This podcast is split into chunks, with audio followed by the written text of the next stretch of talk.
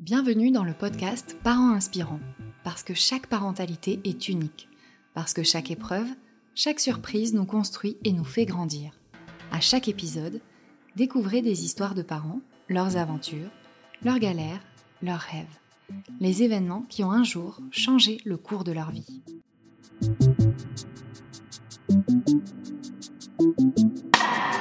Ce podcast vous est proposé par berceaumagique.com, le site préféré des futurs et jeunes parents. Et maintenant, place à l'épisode. Devenir parent est une étape incroyable, mais peut aussi s'avérer être un vrai challenge. Accueillir un nouvel être, prendre soin de lui. Mais vous sentiriez-vous capable s'il vous manquait la vue? Pauline, jeune mère fascinante, a perdu la vue à l'âge de 4 ans. Fonder une famille était une évidence pour elle. À travers son témoignage, elle nous livre un message fort. Il ne faut pas s'interdire de vivre une des plus belles aventures de sa vie. Je vous laisse découvrir son histoire. Alors bonjour, moi c'est Pauline, j'ai 36 ans, suis euh, accompagnante bien-être dans l'énergétique et je suis maman d'un petit garçon qui a aujourd'hui 11 mois. Ma particularité, j'ai perdu la, vue vers l'âge de 4 ans suite à un cancer de la rétine. Donc j'ai vu jusqu'à l'âge de 4 ans et puis ensuite j'ai continué mon chemin différemment. Ça on l'a vu, mais ça s'est fait ça s'est fait très naturellement. J'ai été très entourée. Euh, J'en ai pas souffert. J'ai vécu ça comme la continuité de, mon chemin de vie. J'ai énormément de chance et un entourage merveilleux. Et donc, euh, entre autres choses, tout comme j'ai pu faire la scolarité, les études que je voulais, etc., le fait d'être maman un jour euh, n'a jamais été un questionnement pour moi. Euh, pourtant, on a appris vers l'âge de 16 ans que la pathologie que j'avais eue enfant était génétique, donc transmissible. Elle a commencé avec moi, c'est-à-dire qu'elle n'était pas présente avant moi dans la famille, mais que je pouvais la transmettre. J'avais 50% de risque de la transmettre. Malgré ça, pour moi, le fait d'être maman un jour était malgré tout une évidence. J'accueillerais l'enfant qui se présenterait, qui choisirait de venir à moi. Pour moi, il était inenvisageable de refuser la vie à un enfant parce qu'il porterait la même anomalie génétique que moi. Ça, reviendrait, ça, serait revenu à nier ma propre vie, à renier ma propre vie, alors que je suis particulièrement heureuse de la vivre. voilà, donc l'accueil d'un enfant était une évidence un jour. J'ai 36 ans, donc ce jour a mis du temps à venir. Mais il a fini par venir. Alors, j'ai rencontré le père de mon enfant il y a deux ans maintenant. Euh, la rencontre s'est faite euh, de façon assez magique sur un site de rencontre. euh, je m'y étais inscrite pour le fun pendant un week-end entre copines, comme ça, juste pour s'amuser. Et lui était inscrit sans trop de conviction. Et puis, il est venu me parler le jour même de mon inscription, alors que j'avais mis pour jouer encore une photo où j'étais à moitié cachée derrière un petit arbre. Enfin bref rien de très attractif. un mois, un mois et demi plus tard, on était ensemble. Alors, je n'avais pas notifié sur la description que j'étais non-voyante. Et je me suis interrogée, quand on a commencé à échanger un peu plus profondément, je me suis interrogée sur comment le lui présenter, comment il allait prendre les choses. Parce que jusqu'à présent, mes, mes compagnons, je les avais toujours rencontrés en face à face, donc les choses étaient évidentes dès le départ. Euh, et c'est quand il m'a proposé d'aller regarder ses, tableaux, ses toiles sur son site internet, parce qu'il est artiste peintre, que j'ai eu l'occasion de lui répondre qu'effectivement j'allais euh, j'allais découvrir ses toiles et ressentir leurs vibrations, mais pas les voir de façon classique. C'est passé tout seul. passé tout seul, on a continué l'aventure. Et lorsque je lui ai expliqué que euh, si un jour on envisageait de fonder une famille, il y avait un risque de transmission génétique, il a été, là encore, comme toujours, merveilleux et il a continué l'aventure, il a accepté l'aventure, la suite de l'aventure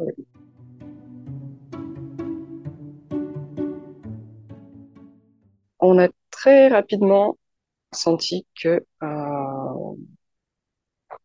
on était appelé à devenir une famille. Je crois qu'au bout de un mois ou, deux de, de, de relation, tout juste, on sentait déjà que ça viendrait très rapidement. Alors on a décidé de laisser venir, de laisser faire la vie. Et euh, comme on est tous les deux, alors comment dire ça sans paraître trop perché, on est tous les deux, disons, sensibles aux énergies, euh, aux perceptions extrasensorielles, c'est pas forcément un très joli moment. Enfin, disons qu'on a tous les deux une, un appel, une ouverture spirituelle. On a commencé à sentir, euh, à percevoir l'âme de notre enfant trois mois au moins avant la conception, chacun de son côté, sans se concerter. on a reçu des petits signes. Euh, et ce qui a été très rigolo, c'est que quand on, quand on s'en est parlé, on n'habitait pas encore ensemble, quand le week-end on s'est retrouvés et qu'on a partagé ça, on s'est rendu compte qu'on avait les mêmes signes, la même symbolique qui était venue sans se concerter. Continuer le chemin en connaissance de cause, en conscience, en sachant qu'une âme allait bientôt nous, nous rejoindre. On s'est rencontrés en, en mai et, et notre fils a été conçu fin septembre. Ça a été très rapide. On l'a su assez vite. On s'y attendait. Quand j'ai commencé à avoir quelques symptômes étranges, on a vérifié et ça s'est confirmé. Tout comme notre, notre rencontre et notre relation, c'était une évidence et en même temps un émerveillement.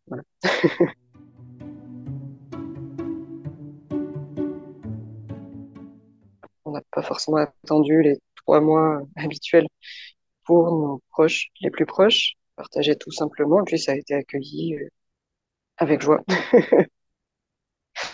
ça a été accueilli avec joie, avec chaleur, avec, avec simplicité.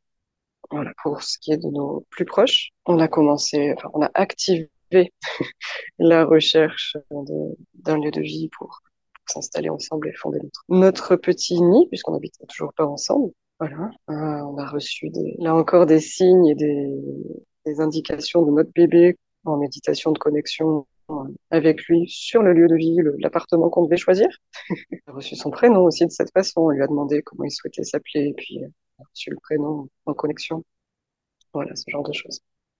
Donc c'était assez, assez magique, assez, euh, assez merveilleux à, à, vivre. Et puis, à côté de ça, le début de la médicalisation de la grossesse, le début du suivi, disons, médical, qui me stressait pas mal, puisque j'aime pas beaucoup euh, les consultations médicales je suis pas très à l'aise avec la médecine, les hôpitaux, etc., etc.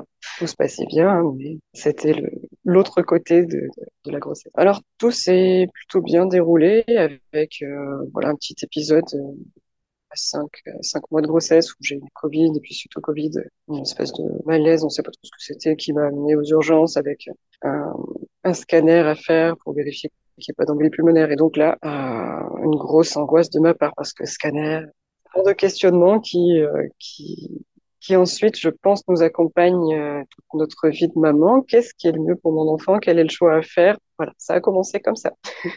ça a commencé par là. J'ai découvert à ce moment-là euh, cette sensation particulière de responsabilité et de décision à prendre sans pouvoir avoir de certitude sur le meilleur choix, sur la meilleure la meilleure décision. Et finalement, on va devoir se faire confiance. Voilà. Tout allait bien, en fin de compte, tout s'est bien passé. Le personnel médical a été adorable. Finalement, à chaque fois que j'ai eu affaire, le personnel médical a été adorable, très compréhensif, a toujours accepté de donner beaucoup d'explications, beaucoup de compréhension, beaucoup d'accompagnement. C'est installé, on a cherché, on a pas mal cherché le lieu de naissance de, de, notre fils. Alors, on a fait le tour des maternités auprès de chez nous. On a aussi cherché une, une sage-femme qui, qui fasse des accouchements à domicile. On l'a trouvée, mais un peu trop tard, elle avait plus de place. Alors, elle nous a fait la préparation à l'accouchement à la maison, mais elle ne peut pas nous, faire l'accouchement à domicile. Alors, on a choisi la maternité la plus proche de, de chez nous, qui soit labellisée Amie des bébés et qui prône l'accouchement physiologique au maximum. Euh, voilà, notre doula nous a aidé à faire un projet de naissance qui a été tout à fait accepté par la maternité. Là encore, ça a été vraiment une grande chance. On a trouvé euh, un lieu où vraiment on a été accueilli, écouté, accompagné, suivi de la meilleure façon qui, qui, qui pouvait se faire, qu'on pouvait qu'on pouvait espérer.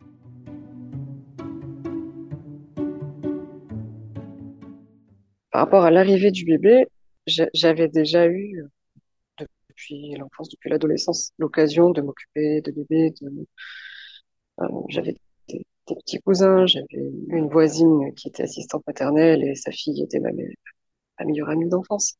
Donc j'avais l'habitude, entre guillemets, de m'occuper de bébés. C'était pas quelque chose d'inhabituel ou d'inconnu pour moi. Donc c'était pas quelque chose qui me faisait peur. Euh, donc j'ai pas ressenti d'inquiétude particulière à l'avance, ni le besoin de me faire accompagner à l'avance. Par rapport à la cécité, me faire accompagner euh, par ma doula, par ma sage-femme, ça évidemment, oui, comme toute future maman ou la plupart, en tout cas voilà, pour les interrogations euh, classiques, ça oui. Mais par rapport à la cécité, j'avais pas d'inquiétude particulière. Il y a des, des choses qui existent, des, des cours d'accompagnement à, à, la parentalité faits par des organismes ou des associations qui sont euh, spécifiques, ça existe. Et c'est important de le savoir parce que bah, tout le monde n'a pas eu l'occasion de s'occuper de bébé avant l'arrivée du sien ou monde n'a pas été entouré de la même façon. Bref, ça existe et c'est très bien. Voilà, simplement, j'en ai pas ressenti le besoin à l'avance. Ensuite, alors notre petit garçon est arrivé trois semaines en avance. On n'était pas sûr que ce soit vraiment l'arrivée hein, quand ça s'est déclenché, parce que ben, là où je me suis retrouvée un petit peu, euh, un petit peu dans l'expectative, c'était euh, à quoi ressemblent des contractions? je m'attendais à quelque chose de terrible. En fait, non, c'était une douleur que je connaissais, hein, comme celle de mes règles douloureuses. Bon, voilà. Alors, en réalité, les contractions ont duré 48 heures de façon très rapprochée, mais je pensais pas que c'était ça. En fin de compte, il est arrivé, c'est très bien passé, j'ai pu accoucher de façon naturelle, voilà, sans péri, sans, sans aucun geste invasif.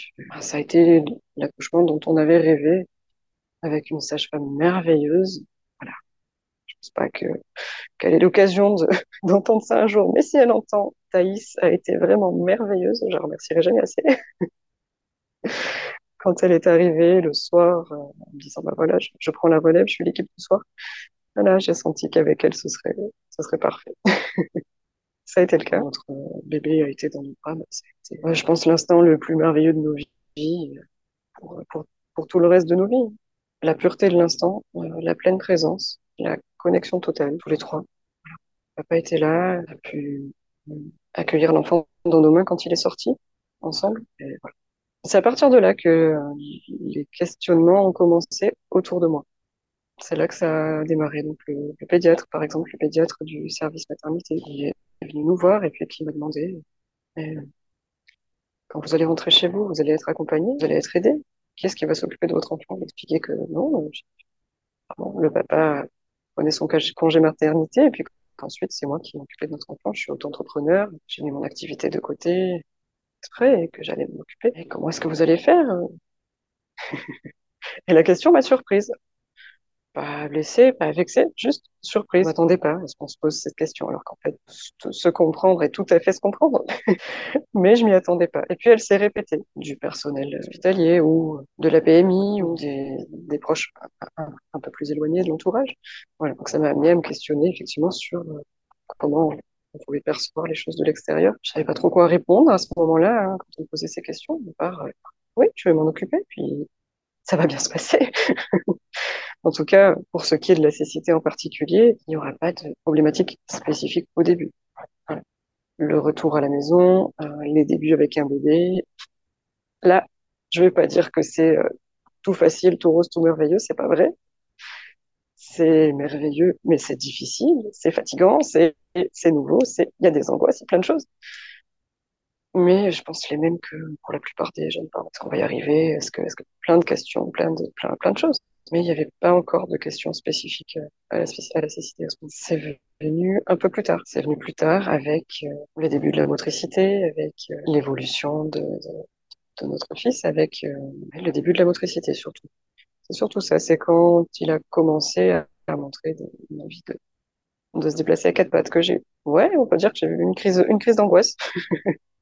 comment je vais faire Comment je vais faire pour le suivre quand il va commencer à marcher Comment je vais faire pour euh, le protéger, pour le sécuriser. Voilà.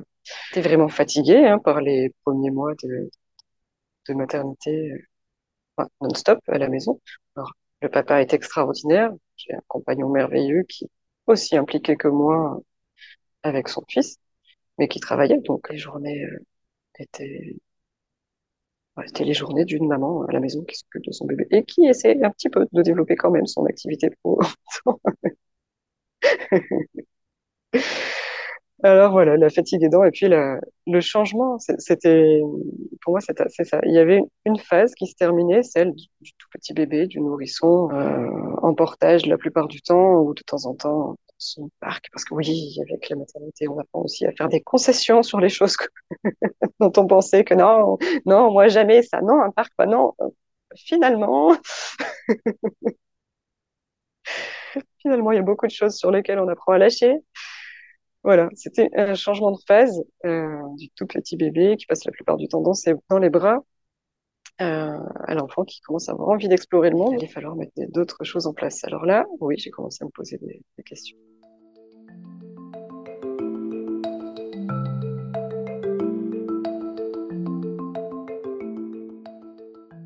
Alors j'ai senti le besoin d'avoir des témoignages d'autres parents. Donc, euh, j'ai cherché et j'ai trouvé un, groupe Facebook. Voilà, un groupe Facebook euh, de parents, malvoyants, non-voyants. J'ai été poser mes questions. Et puis, on m'a rassuré. On m'a rassuré sur le fait que ben, tout allait se faire naturellement, comme le reste. On m'a donné des astuces. On s'est à sécuriser l'espace euh, espace de vie de, la maison. En fait, je pense comme euh, la plupart des parents, hein. mettre des caches-prises, euh, des coins sur les meubles et puis une barrière autour de la litière du chat, voilà, ce genre de choses, tout simplement. Et pour l'instant, ben, il galope à quatre pattes et tout se passe bien. Puis il commence à vouloir se mettre debout et, marcher. On va continuer de, de sécuriser puis d'adapter. Alors aujourd'hui, alors depuis un mois, euh, son papa est davantage à la maison avec nous parce qu'il euh, a pour l'instant laissé son travail alimentaire pour développer son, activité artistique. Donc euh, c'est une nouvelle organisation qui se qui s'est mise en place, qui se met en place. On s'occupe, je m'occupe toujours principalement de, notre fils pour qu'il lui développe son activité, mais on s'en occupe malgré tout davantage tous les deux. Et euh, je dégage un peu plus de temps aussi pour développer mon, travail. Mais notre fils est toujours avec nous à la maison. Pour le moment. Voilà, pour le moment, ça, ça convient comme ça. Il y a pas encore un an. Euh, on doit prochainement changer de, changer de lieu de vie. Voilà, on réfléchira à peut-être une solution de, de garde une fois ou deux fois par semaine quand on aura changé d'endroit de, de, pour qu'ils puissent aussi participer à la vie en collectivité, etc. Mais voilà, pour le moment, ça se passe comme ça. Les questionnements pour la suite par rapport à la cécité me concernant, c'est euh, à bientôt, il va avoir euh, effectivement besoin de marcher et puis ben, besoin d'aller jouer à l'extérieur, euh, aller jouer au parc, euh, socialiser avec d'autres enfants, etc. Et pas pouvoir faire ça toute seule, l'accompagner au parc et le surveiller quand il joue sur le toboggan, etc. Alors peut-être que ça peut se faire, mais là tout de suite, dans ma projection, toute seule, ça me paraît un petit peu euh, pas très sécuritaire. Donc je vais devoir réfléchir à trouver des solutions là encore quand on sera installé prochaines minutes. Peut-être euh, d'autres mamans avec qui partager ces moments, trouver euh, peut-être des associations qui accompagnent. Je ne sais pas. Pour l'instant, j'ai pas les solutions. Je vais chercher. Et voilà, ça, c'est les questionnements suivants pour moi. Question que je le prive de, de, ces moments-là. Il n'est pas question non plus qu'on le fasse de façon insécure.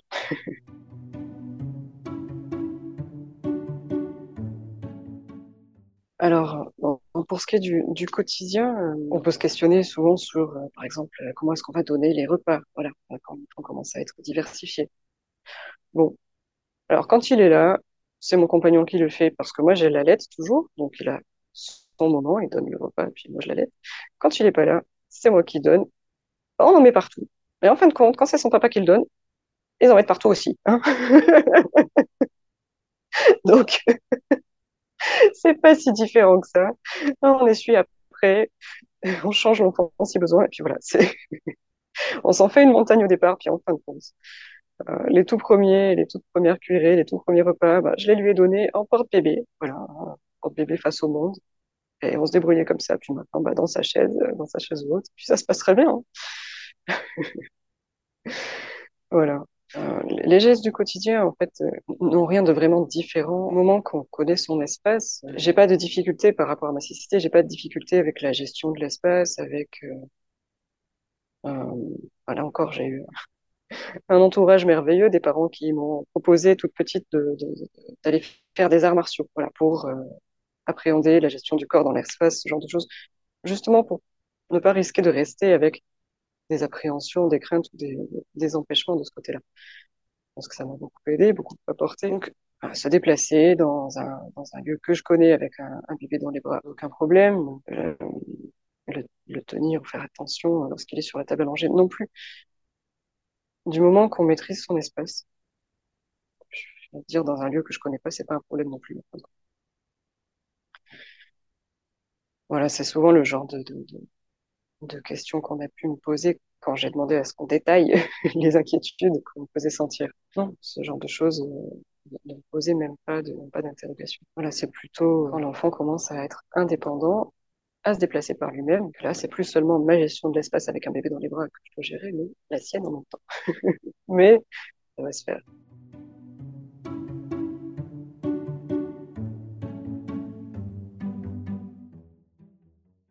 les futurs parents ou les personnes qui ont une déficience visuelle, une nécessité, qui s'interrogeraient ou, oui, sur le fait de devenir parent, qui en auraient envie, mais qui poseraient des questions. Tout, tout, tout peut se faire, tout est possible. On peut être accompagné, on peut trouver des solutions. L'important, c'est de pas rester seul avec ces questions et de pas, surtout, surtout, ne pas s'interdire de vivre l'une des plus belles aventures de sa vie, simplement en restant sur un, un questionnement, un doute, ou une, croyance limitante, celle de son entourage ou la sienne. On peut être accompagné. Il y a des, des structures pour ça, pour ça, des groupes, des associations, des thérapeutes, des accompagnants. Ce serait triste, ce serait dommage de se priver de, cette aventure-là et puis de priver l'enfant qui aurait choisi de venir en famille. On peut vraiment trouver des solutions à tout. Et pour les personnes de l'entourage, pose des questions, faut les poser. faut surtout pas hésiter à les poser. Pas rester, encore une fois, avec des angoisses ou des craintes sur comment il va faire, comment elle va faire, est-ce que ça va être possible, est-ce qu'il va savoir s'occuper de son bébé? Faut parler. faut parler, échanger, poser les questions. Quand j'ai intégré ce groupe sur Facebook, ce groupe de parents aveugles, personne m'a contacté en message privé en me disant, bon voilà, moi je suis pas non-voyante, mais euh, mon compagnon, euh, oui. Et je veux être maman. Et, lui, il s'inquiète. Alors, euh, voilà, je sais pas pourquoi je viens vers toi, mais je viens vers toi. Est-ce qu'on peut parler ensemble? Est-ce que tu peux me dire comment ça s'est passé pour toi? Ah Oui, bien sûr, bien sûr. Voilà. Et je pense que sa démarche a été très belle et très courageuse. Vraiment, c'est ça l'important, c'est pas rester seul avec ces questions, mais parler, échanger. Voilà. Moi, j'ai eu la chance d'être toujours extrêmement bien entourée. Je, remercierai jamais assez mes proches, ma famille, mon entourage, mes parents, mon compagnon, et puis même euh, vraiment le personnel médical qui, qui nous a accompagnés pour cette grosse. J'ai eu de la chance, on a eu de la chance, ou on a attiré les bonnes personnes auprès de nous, je ne sais pas. Mais quand c'est pas le cas, quand naturellement on n'a pas cet entourage-là, on aille le chercher. C'est c'est vraiment une des plus belles aventures. Notre petit garçon, c'est notre plus grand bonheur. on est très honoré qu'il nous ait choisis au quotidien. Notre plus grand enseignant. je crois que ça va continuer.